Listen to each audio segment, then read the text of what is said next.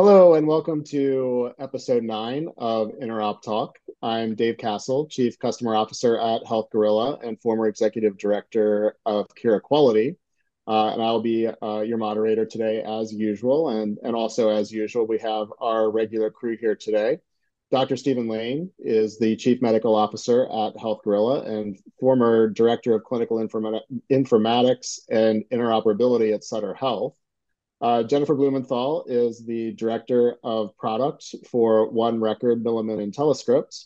And Deven McGraw is the data sharing lead at Invitae, co founder of Ciitizen and former deputy director of health information policy at HHS.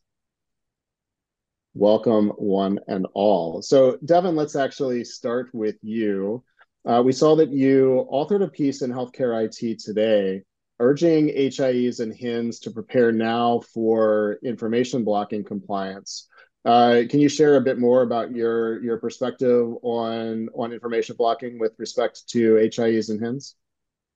Yeah, no, absolutely. So, you know, the information blocking rules have been in effect technically for quite a bit of time. So this is not new stuff.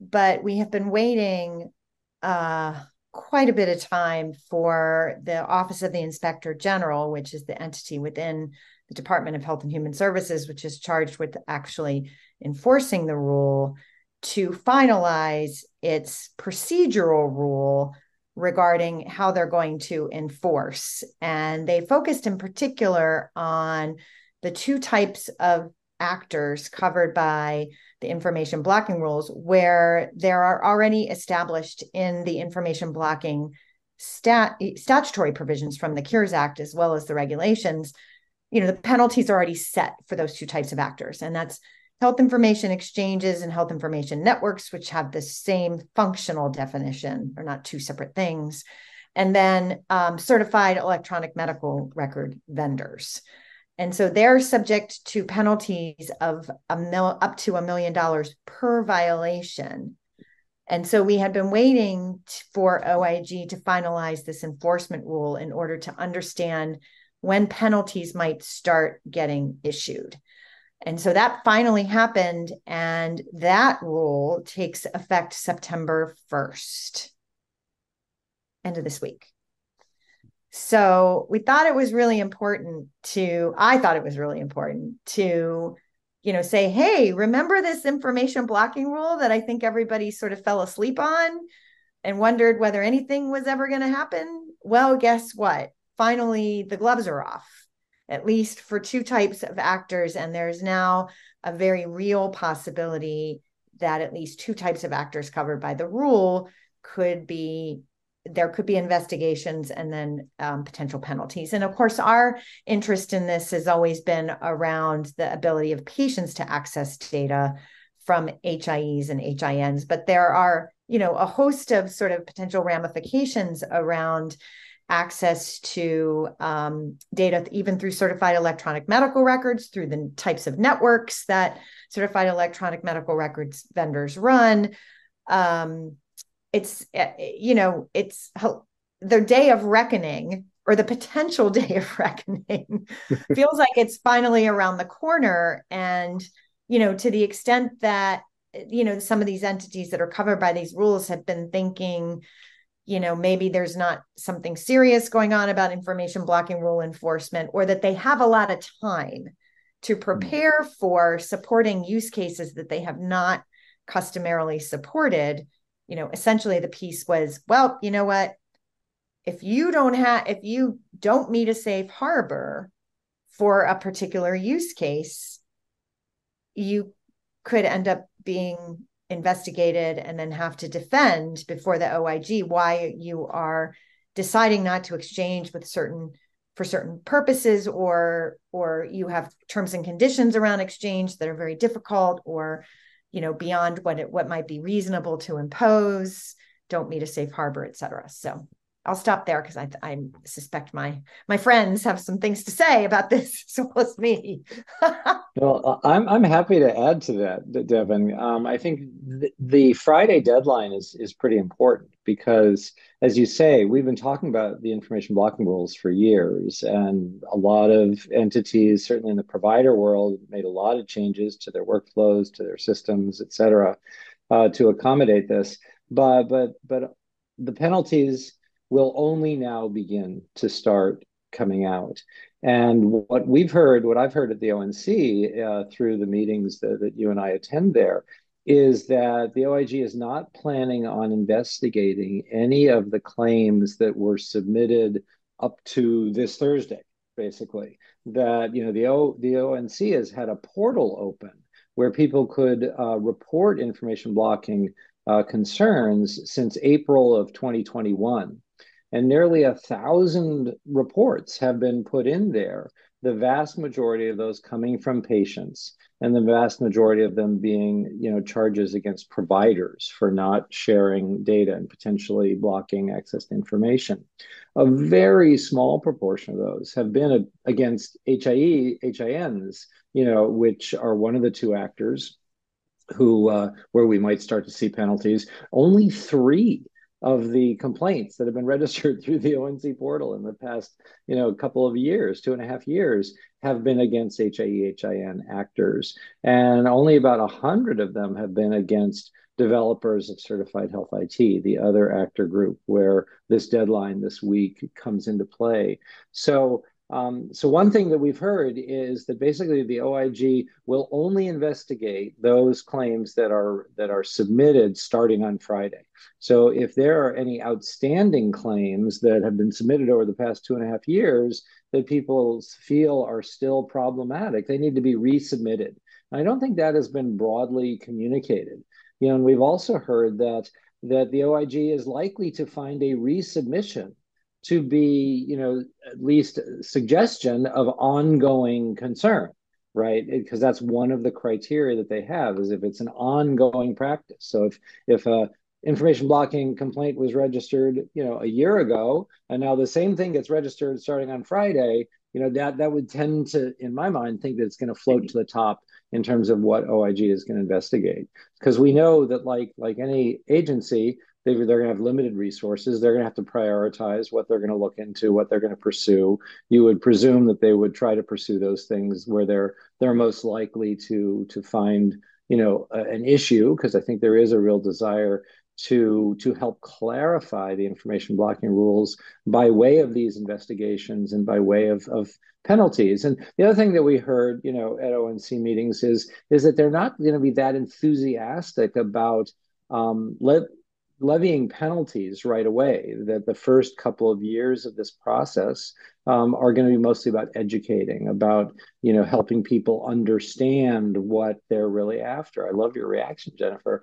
But uh, but so I mean I, I don't know what we're going to see. You know it's it's really just two actor types. There have been very few complaints. They're really only starting with the new complaints. Now, having said that, the vast majority of complaints are against providers for not making their data available. And we've talked about that here before, and we'll talk about it some more. But the rule for the provider disincentives and penalties, if that ends up being one of the disincentives, is not even expected in draft form uh, until later this year. And uh, and as we've also discussed, you know, getting a final of that is going to take some time. Uh, I continue to hope it'll it'll show up next year sometime, but uh, but time only time will tell. Uh, so I think I think we are at the very beginning of the journey of information blocking investigations and edu- more another type of education that would come through these investigations and potential penalties. But I think this is still we've still got years to go until the dust settles on this process. So I know we're talking about HIEs, but the way that I, I'm like Deven, I think about it from like a patient access perspective. When I think about this, you have two actors you have the cert technology vendors, and you have the HIEs. And then you have to think about how do they offer access to data, right? The cert technology vendors, they're they have to expose those FHIR APIs and they have to expose the FHIR endpoints at the client level, which is, you know, building the foundation for a national directory. And then you have the HIEs, which have to support, you know, patient access too. And each of them have their own difficulties. So I'm going to start with the HIEs first. Right now, you know, I've been asking Deven about this. We've been approached by a couple of very forward thinking HIEs who are like, we will either expose a FHIR API to you, uh, we will handle the OAuth mechanism. That means they have an existing portal, or they're going to implement, you know, an IAL2 vendor like Clear or LexisNexis or ID.me so that they can identity proof people for the HIE and then they can have that kind of OAuth login. I also see those states that are proactive. Also, they were states that maybe had to expose. There's some relationship at the state level between the HIE and then the state Medicaid, like they have already exposed maybe payer patient access APIs.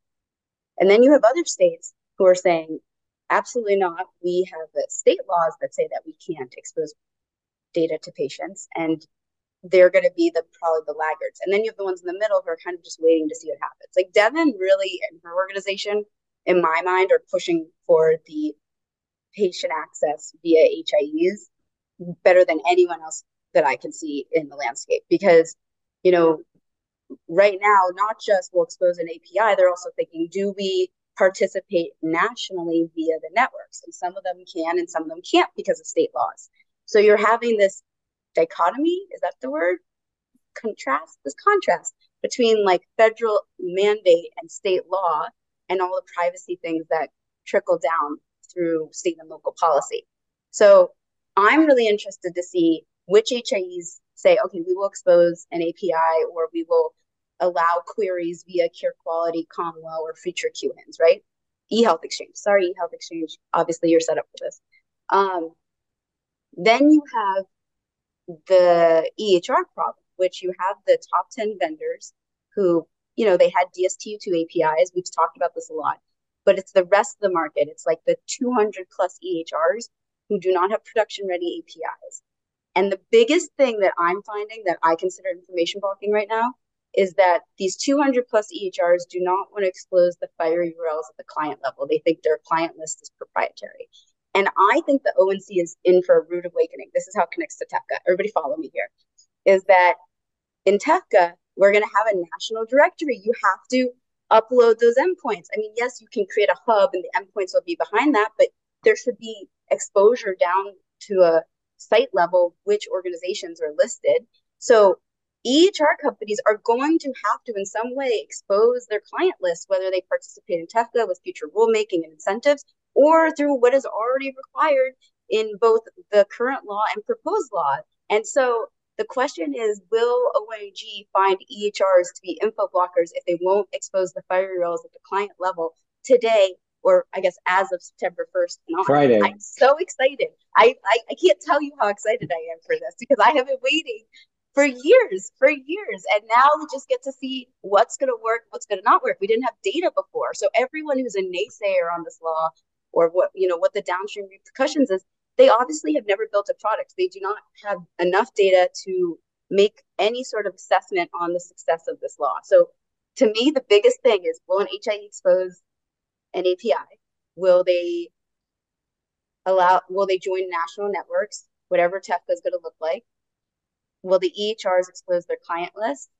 And even the providers, you know, upgrade to that, uh, we'll call it their G10 solutions. That's another thing. A lot of EHR certified and then their clients haven't adopted their G10 updates, so they're not paying for it. So we have this huge interoperability gap that needs to get solved. So I'm very, very excited about all of this.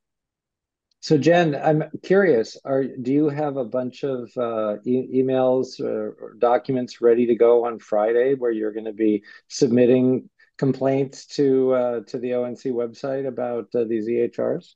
Uh, I have a different tactic. So what I did was January 15th ish. I sent out mass emails, and then I did it again in March, and then I went I, we kind of talked a lot to the EHRs who really don't understand the law. Like, I think it's an opportunity for the Sequoia project to actually step up and really through that uh, interoperability matters work groups do a lot of education to the 200 plus EHRs and HIEs.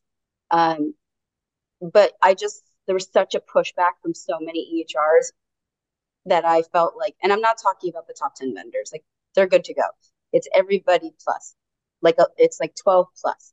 Um, my plan is, you know, maybe not September 1st, probably do it like September 5th. I'm going to email everybody again because now going forward, it is enforceable. Everything before that, I couldn't file a complaint. I can't, you know, give feedback because it wouldn't matter. Now there's actually penalties associated to it. Um, and I even would send some of the EHRs links being like, hey, the September 1st deadline is coming up. And their response is, well, it's not September 1st yet. Okay, it's September 1st. it's time. I'm ready. But the HIE thing, you know, I think it's a good segue into our next topic. I went to uh, the Civitas annual meeting where I saw some of these lovely faces and wanted to see what HIEs were thinking. And Deven knows this better than I do. It is a mixed bag out there. Well, yeah, it's and sorry, Steve. I, mean, I think not surprising that it's a mixed bag among HIEs because you know, kind of like you were just saying, Jen. I think it's a it's a mixed bag in in every category uh, as to whether there there there are people who understand it or not. But but yeah, go They're ahead. Yeah. That's the whole point of what Deven's saying. They are named. It's like cert technology vendors, HIEs, penalties. Like you are named yeah, except it's important to remember that the definition of an HIE HIN in the information blocking rule is it's not about what you're named. It's not about what you call yourself. It's a functional definition. It has to do with the role you actually play in exchanging data. You're facilitating or overseeing or controlling the exchange of data between two other parties who are exchanging that data for purposes of treatment payment healthcare operations. So it's yes, all the things that are probably almost all the folks who call themselves an HIE or an HIN are covered, but then a lot of other folks are covered too.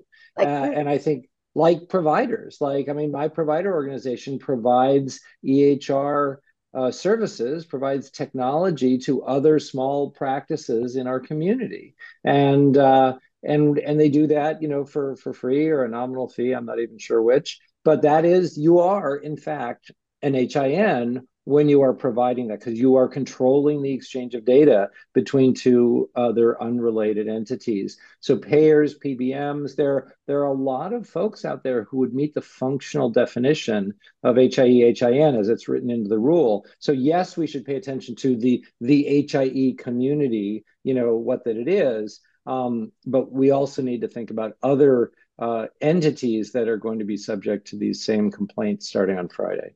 I love where you're going, but I think for at least, you know, let's just say September through end of the year, I think like the most important thing is like if somebody made a master list of which HIEs, like state, like the the HIEs that took funding from the government or new spin ups or whatever, the ones that are representing to be, you know, facilitating exchange at the state or local level that aren't also maybe a covered entity like a provider or a um, payer. So like more of the baa type organizations. I'd really like to see who's going to facilitate or enable that kind of access to data. Like th- that's the first group that i would be interested because we already know where ehrs are at. Like i have a good sense of that landscape. We know where payers are at.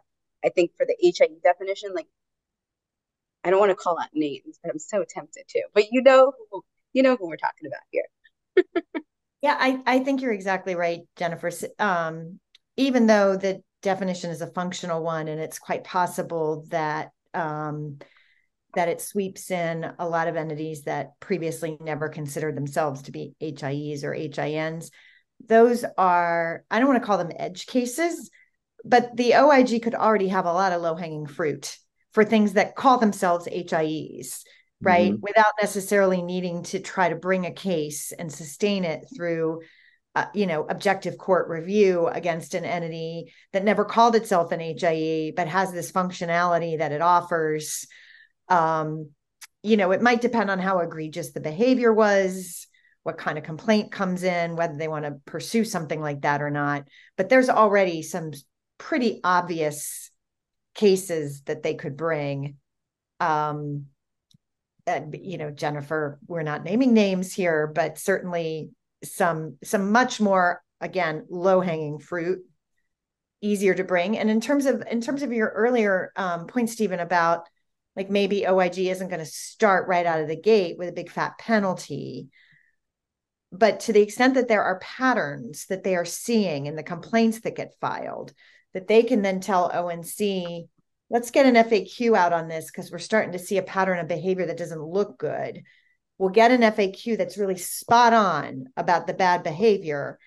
And that puts people on notice and then gives the agency even more comfort in we're going to start whacking head, you know, getting out the the bat, the million dollar penalty bat, and whacking some people with it because they're going to have to ultimately do that if they want if in order for the information blocking rules to be taken seriously. But there is a there's definitely a long history, and it started with HIPAA, and it may have even started prior to that of agencies being reluctant to to sort of bring the full force of penalties right at right right at the outset when they start enforcing to instead you know try to create they're not they don't have the ability to do opinion letters but just through the through through a collaborative arrangement with onc to start addressing through more pointed faqs some of the some of the behavior that's gone on that has not been corrected through I, you know, it, I can't remember when this was happening but definitely like so it must have been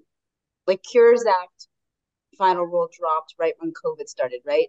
And I feel like there was this period where there was a lot of cases of going after um, violations of patient right of access through traditional chart retrieval, right?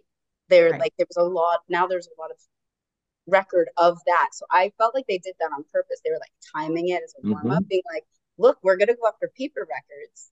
We're definitely coming after digital." So I don't I don't think that was I think that was planned in my perspective. I yeah. thought it was planned. Yeah, it's always felt that way to me. I'm curious, Deven, maybe you know, are they the same people, the people who've been doing the right of access investigations and penalties? Are they the same folks who are going to now be doing the info blocking, or it's a different oh. office, right? It's a different, different office. Yeah. It's OCR versus OIG, is that right? It's OCR versus OIG, although OIG has always um, done a bit of HIPAA enforcement of its own, not HIPAA like as official enforcers of HIPAA, but under their, you know, sort of other traditional authorities around false claims and, you know, people sort of submitting attestations that they were HIPAA compliant, but they weren't. And, you know, OIG sort of in in the investigations that they have done under their traditional longstanding authorities to to ferret out fraud and false claims of sharing information back with OCR about things that they see in their investigation. So there, there's a long history of a collaborative relationship between those two offices, but those are very, you know, HIPAA enforcement is is done by OCR. OCR does no information blocking rule enforcement, but they will refer things to one another for sure. The other question I have about that is what about the sort of the penalties themselves, the the eat what you kill? Do both of the offices have the same setup there? I believe so, yes. So the money that comes in through penalties goes back into their coffers and allows them to hire more people and do more investigations, et cetera. Yeah. Yeah. I have a prediction that the amount of complaints are going to be smaller, not because people don't want to complain, but because of fear of retaliation um, mm. by the EHR vendors or providers. Because if you're trying to obviously access data from one of these organizations, you know, if you are, and it just depends on if if I think I think we saw that a lot of the complaints were coming from law firms who were trying to request records and patients who have been trying to request records and stuff like that. I do think that there's going to be a fear of retaliation from vendors if you complain against them so I do think the numbers are going to be smaller, and I think we're to what's going to emerge is like a user group that actually does file all those complaints, and they're going to need to educate education materials around that, or it's going to be super grassroots. It's going to be like a small little organization who does it, right? I think it's going to be harder for bigger organizations that are encountering it, and I don't think it's just going to be the patient access side. I think it's going to be really hard for provider to provider data exchange when an EHR is saying no or a provider saying no, and like how much do they want to get a, in a fight at you know the federal level i think you're going to see that Yeah. It, oh, sorry. Go, go ahead, Deven. Go no, you go ahead, Dave. You haven't. We haven't, we let you get a word in edgewise on this call. it, it, it's it's great. I, I, love not not having to to you know do any active moderation at all, as it as it turns out. But but uh, no, I was going to say, you know, Jen, I think that that's an interesting point. It's a it's a fascinating game theory problem, really, to to to think about how different types of entities are, are are going to be looking at this. One one of the questions that I was actually going to raise was if people were were thinking if you go back to those statistics that Steven referenced earlier and the fact that there were only what did you say Steven three complaints against HIEs and HINs if if some of that was was potentially due to the patient heavy focus uh, of some of those initial complaints and the patients themselves were thinking more in terms of their their their provider organizations as opposed to an HIE or a HIN. And now that it's it's the big time, so to speak, are we going to see more organizations and commercial entities starting to weigh in? And and that's where Jen, it sounds like you're you're speculating that maybe not for various strategic calculus reasons. Uh, interested in in what what folks think there in general. Well, let me just reframe my perspective. When information blocking first went effect, so that's April 5th, 2021. Deven, is that right? Sounds right. I feel like that's right. That's good. Yeah. Mm-hmm. I I thought, okay, it's in effect. And I remember reaching out to all these organizations, didn't care.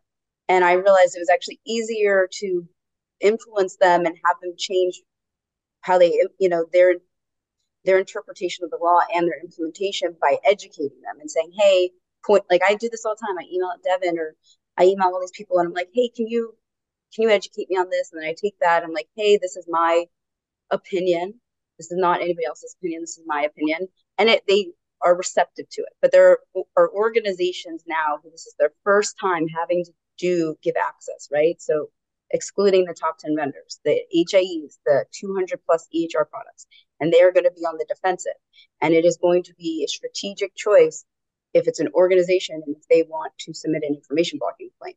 I think you're going to see a higher adoption of information blocking complaints from individuals, law firms who are requesting on behalf of patients for you know personal injury and stuff like that or anything that's a little bit more administrative because they understand the law i think it's if it's like maybe provider to provider exchange or ehr to ehr exchange are they really going to take it up to that level or try and work it out amongst themselves that's a tbd and I know I, people are whispering this to me. It's not just my opinions. These are these are the whispers. oh no, for sure. I mean, I've had some side conversations with folks about sort of fear of complaining uh, because of retaliation. Mm. Uh, and I think that you know it's it's understandable. On the other hand, if you have evidence that someone's retaliating against you, it only strengthens the case that the government is that, is that enough of a business value and it's business to business, right? Like I can tell you, yeah. I file a complaint very early on, and it, you know, because it was very specific. They, but even though it was, um, what's the word? But you don't know it's me. Confidential, anonymous. anonymous. They still knew it was me, and I got called out in a room. And you know that did teach me a lesson of like what kind of complaints do I want to issue, and can I actually go through the channels directly with the organization mm. and point to that and try and educate. I do think this is where Sequoia and ONC and everybody really needs to be proactive on educational materials and FAQs and really responding to that kind of feedback. Because if there's going to be a place that a proper info blocking complaint, which is the repetitive behavior, which makes sense for why OIG would investigate it. Yeah. Yeah. I mean, you're spot on. And frankly, the carrot usually works better than the stick, right? I don't really want to file a complaint, but I think it's a pretty clear violation. Let's talk and let's figure out a way to make this work and a reasonable time frame for for getting there. Yeah, and there should be a good feedback cycle back to the government for future rulemaking. Because yeah. I, I do think that there's a lot of places in the law that like government kind of missed on understanding what this looked like in reality. Oh, for sure. You know they're they you fly blind when you sit in that regulator's chair to the most part. You're trying to anticipate um, you know a little bit about what the problems are. You, you couldn't really pick up the pen but then you do your best to sort of figure out a solution and you don't necessarily think of some of the consequences. I think that that proposal, for example, that we saw in HTI 1 that was reasonably intended as an incentive to utilize TEFCA, you know, we very quickly, I, I think some of us who commented, Don Rucker said something about it. We, the, the HITAC committee said something about it. Basically, like, don't create a disincentive for using the APIs by allowing people to pull, you know, to pull an entity into TEFCA for exchanging data without any of the protections of the fee restrictions or anything like that. Like you've you've sort of got it, it creates a lot of problems, more problems maybe than they realized. So I'll, um, I'll give you guys a good example of the EHR. I'm not going to say who they are or I won't identify them, but I'll give you an example of what they built is the, the, it's a little game we'll play. So there's a EHR that is big enough that I care about it. And they do have a patient portal that is sometimes branded to them and sometimes branded to their customer. And their implementation of their FHIR API is it is one universal FHIR API and it gives you access to all their clients, which I love that.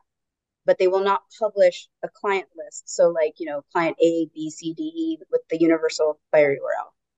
And also the FHIR URL, when you call it and you go to the OAuth screen for the patient, it's branded to them. So the reasoning behind this is that they don't want to share their client list. They have stood up a OAuth 2.0 spec. It follows the spec.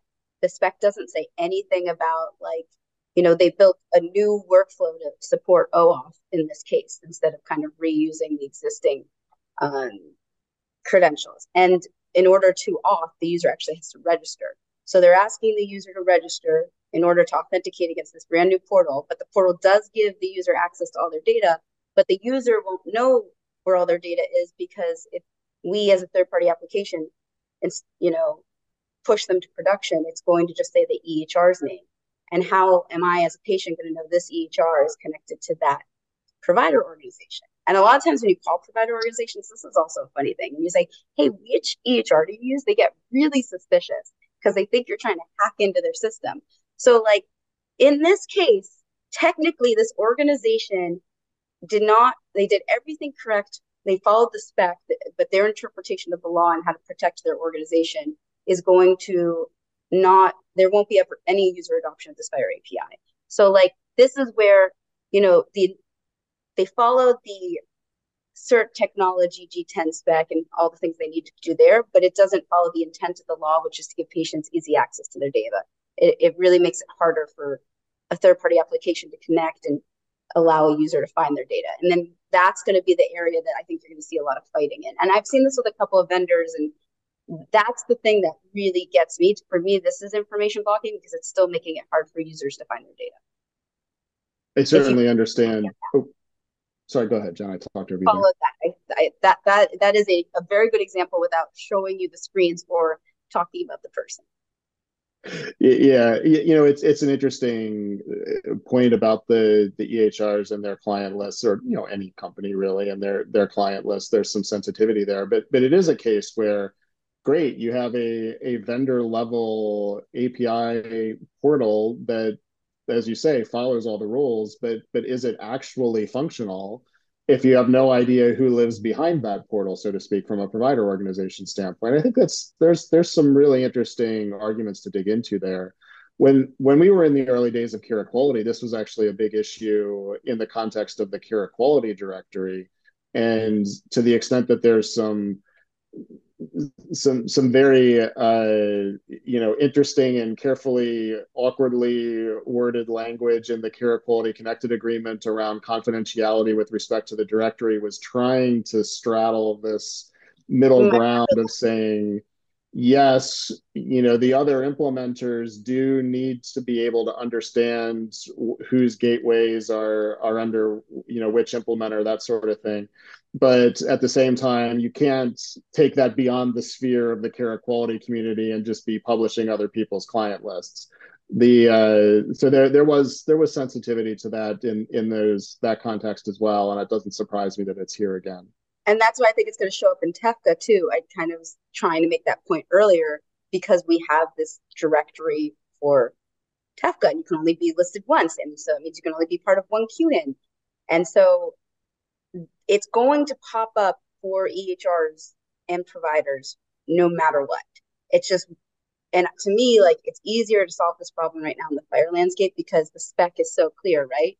Like it, you can, you can point to the cert, to the G10 update and say, this is what you need to do. And some proposed rules about publishing FHIR client level. So I think this is going to be a, a topic that keeps coming up over the next couple of years, and not a lot of people know about it. It's only people, the early adopters like ourselves, who kind of have a general sense of what's ahead. You know, um, even though it didn't come up uh, in the context of information blocking or the this coming September 1st uh, deadline, um, it did come up last week at Civitas, this whole question of patients accessing their data from HIEs. Uh, and there, there were a number of. I, I, was in one of the sessions, and different HAs were were hold, raising their hand. They say, "You know, I don't think we should let patients access their data.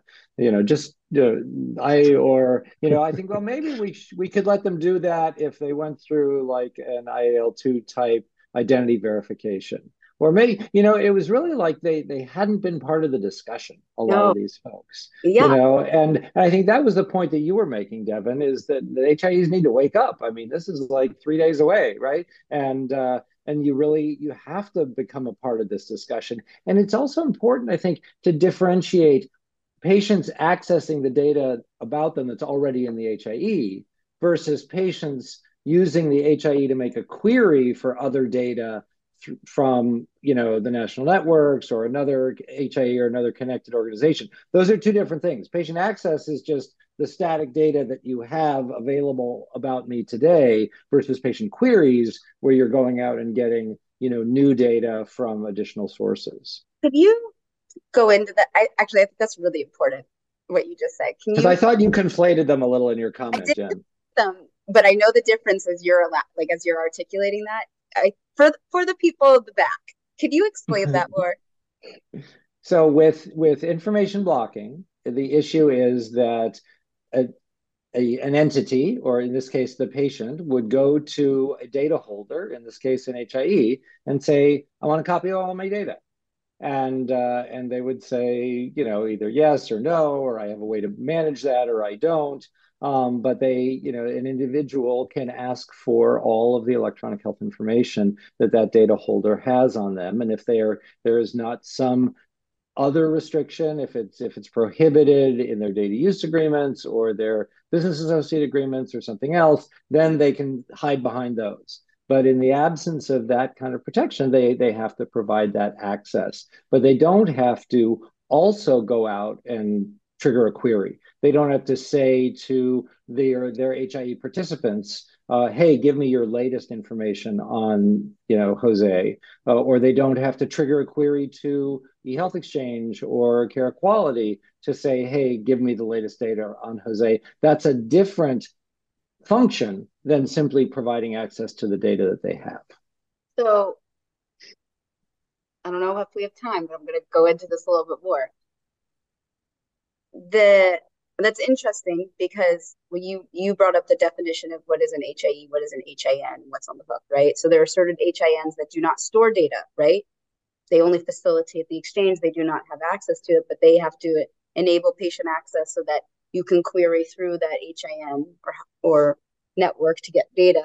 But you're saying for the HIEs, like the real, let's let's just call it like I I'm a New Yorker, New York State HIE or Florida HIE, that the data that can be made available is just the data that they have in a storage capacity, not going and querying down to their participant level to get new data.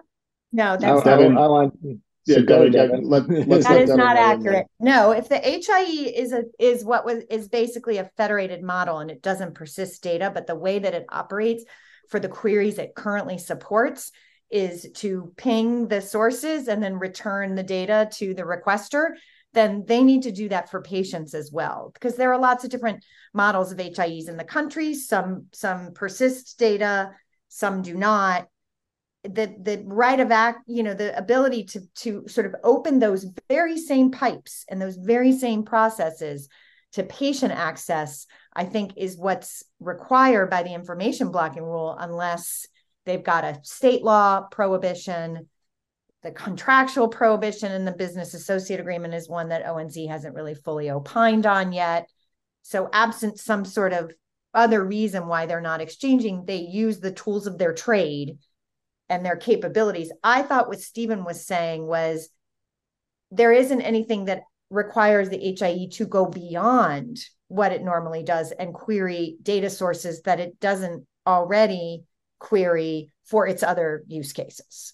Okay. So, well, like, patient wants to use HIE to query other HIEs.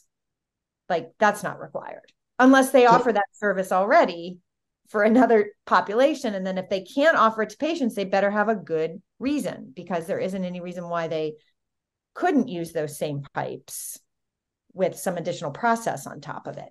This might be our best podcast yet.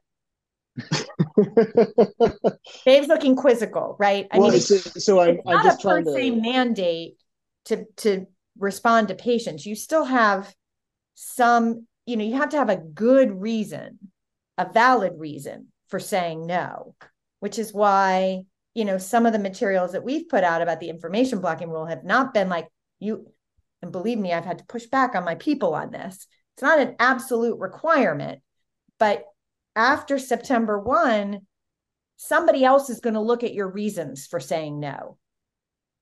And they better be defensible.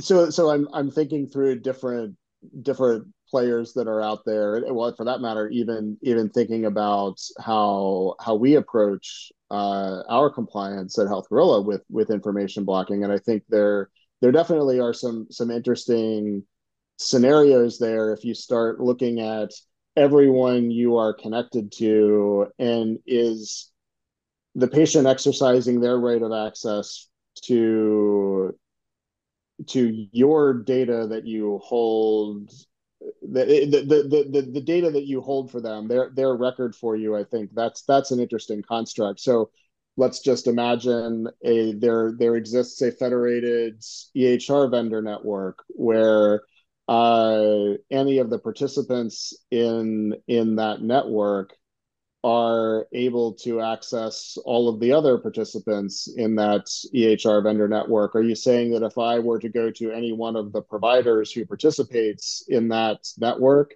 they need to get a consolidated record for me across all of the other participants as well? Um, I'm going to try and say this back. So EHR1 is, let's say, a client of Health Gorilla and EHR1 has a hub, and within EHR1's hub, there are other EHRs participating in the hub. Is well, that- let's let's to let's let's avoid naming names, but but there but the, this construct of there being if you have Uh, uh, frankly I, I my my sort, sort of personal understanding would be that if you were operating a federated network, it's not that you're completely off the hook from all constructs of information blocking, but but you aren't holding records from for the patient per se. So I, so it, I totally disagree. Okay. Yeah, I've never heard this opinion, Deven. I really appreciate this. I, and, and I'm I curious. Disagree. So what if, about if, the one that what about the one that does hold the data and is has a network. If a patient comes with a with an information request, do they just give them the data that they're holding, or do they also need to go out and query their network?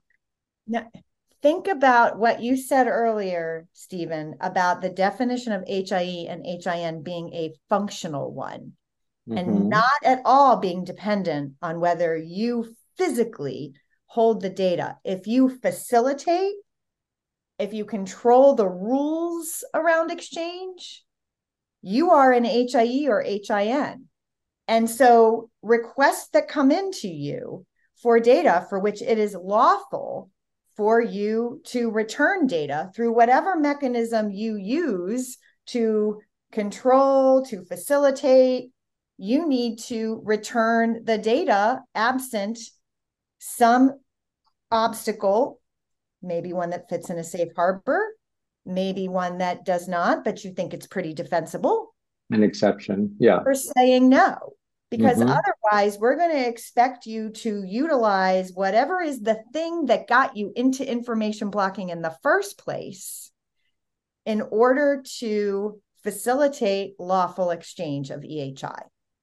Now, where what I took your comments to mean, Steven, where you were drawing a distinction between, um, you know, what you have to produce in response to request is, let's say, I'm a federated HIE. I don't persist any data, but the way that I operate is to pass queries on to my members and then re- and and I have a set of rules that require them to respond to certain types of queries and they've all signed agreements and um and I've got you know those are the pipes that we can expect everyone else to be able to connect into arguably under under information blocking what it does not obligate that HIE to do is to say oh you know what I don't have any nursing homes in my network but somebody's asking me for data from this nursing home information blocking does not require me to go hmm. out and get data from that nursing home just because you asked for it. Do you see the distinction? It's it's what are you offering as an HIE HIN and as long as the query is within those constructs but maybe it's a purpose that you haven't accepted before but it's a lawful uh, you know exchange of data that's where you have to as an HIE or HIN start looking at how's my network being used the network I either persist data for or that I control or facilitate, you know, what other expectations am I going to run for those pipes? Doesn't mean I have to go out and get more people in my network. Doesn't mean that if I don't have that data, but Health Gorilla does, I now have to connect to Health Gorilla in order to facilitate that data. It's just what. But what if you are connected to Health Gorilla, is your contention that you should be querying us to pull what we have? Well, I think it depends on what the offering of the HIE is to its members. Okay, so so offer... hypothetically, we were part of that HIE's offering. Then you're saying yes, you should. I you would should make be an argument that okay. I should. Now, if somebody said, it, it, you know, an HIE could say, "Well, I can't run Health Gorilla queries." this is a bad example because you guys are open to just about everything. But let's say I can't everything that's legal. You're opening up to access, right? But let let's say it's a network where patient access is not a required response. We may know a network for which that's not the case, right? And you know that might not obligate you to launch a query into that network just because you're connected to them for a use case that is not a mandatory support use case for that mm-hmm. network. Does that this make sense? needs to be mapped out. This needs like we we actually need to take this recording. Health Gorilla, you need to take your graphics team and we need to mm-hmm. map this out and then we need to talk about this on the next podcast because this is tricky. Look, I mean, you know, somebody might see this and go, Deven is wrong. But, yeah. you know, fight me on this because I'm feeling pretty confident about it, as you can tell. All right. With the caveat that, again, information blocking does not create absolutes, it creates expectations. Can you rebut those expectations? Yes, you have the ability to do that. But after September 1st, if you're an H, you meet that definition of HIE or HIN, or you meet the qualities of a certified EHR vendor, somebody else is going to look at your excuses and decide whether they're sufficient enough or not. Which you know, okay, makes it interesting. Yeah, certainly interesting for especially for for certain types of networks. Well, I, I but there there is you know to your to your point, I think there's there's some feasibility elements and and the expectations that you're setting of how your network operates. If there really is no construct of supporting uh, uh, queries in general for patient access, maybe that helps helps in in a weird way. But but Jen, go ahead. I so I something I heard at Civitas a lot actually my favorite person who spoke at Civitas was from Crisp, and she said she was she said something along the lines of, "If you're not at the table, you're what's for dinner." And you have to re and we're gonna have to reinvest into our infrastructure.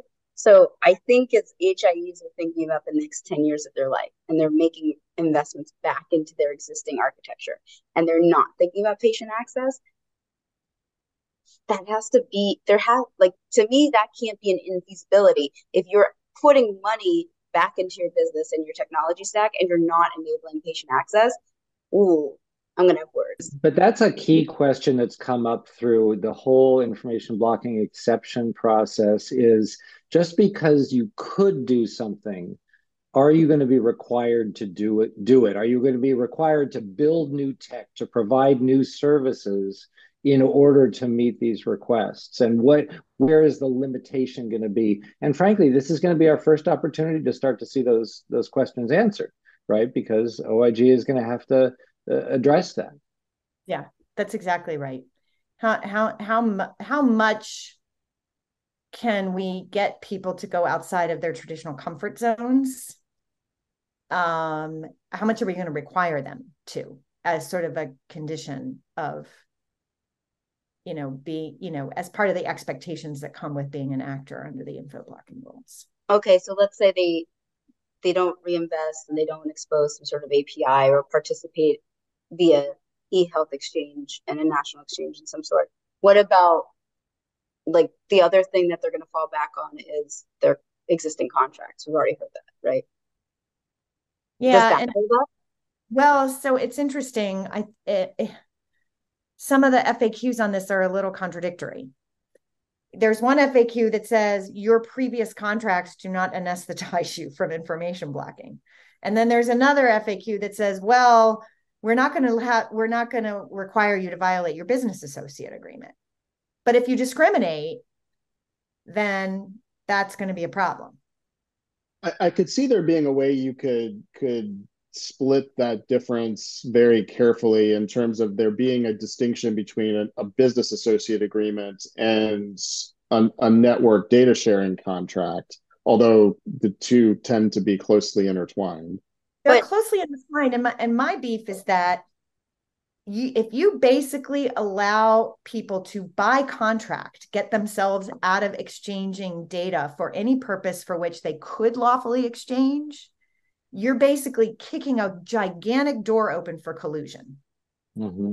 Yes, well, and I, I would say maybe if you bring it, bring the provider back into this, I think a provider might be able to, or or an HIE might be able to say, look, uh, uh you know, contracts, et cetera. I don't have to give you Jenny's record at Acme Provider Organization.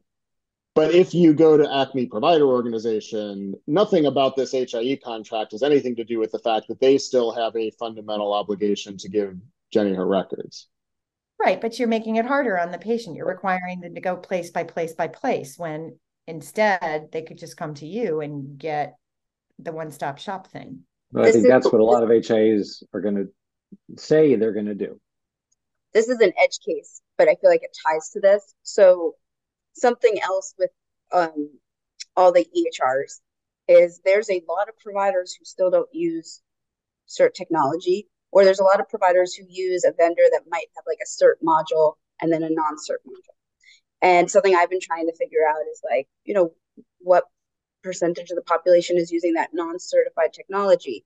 And then is there an overlap? Are they participating in a state HIE? And then that there's the question of okay, I can't get my data via FHIR API because the provider doesn't have cert technology in place, but the provider participates within this HIE, but this HIE says I can't get my data because of either state law or contract. And that that's going to, these are the questions that when they start deciding how providers are going to be penalized, I don't know. These are things that I think about is like how how do you get full coverage of every provider in the United States so that I can say to a consumer that yes, you can get all your data in one place via one record, right? It's this coverage idea. And a lot of these questions aren't being asked yet because we don't have enough information, but this is where these edge cases really push the limits on how the law is written and how it's going to be implemented. Well, I think you're right, Jen. I think this has been one of our best discussions. and we we had a we had a whole other set of topics teed up to to potentially get to uh, one of which was going to be, you know, the some some feedback on on the the, the Civitas conference that actually did end up coming up a, a few times uh, with with respect to to this information blocking topic. But I think that this was a great discussion. So with that plug, thanks everyone as always. Great conversation, and uh, we'll see you next time.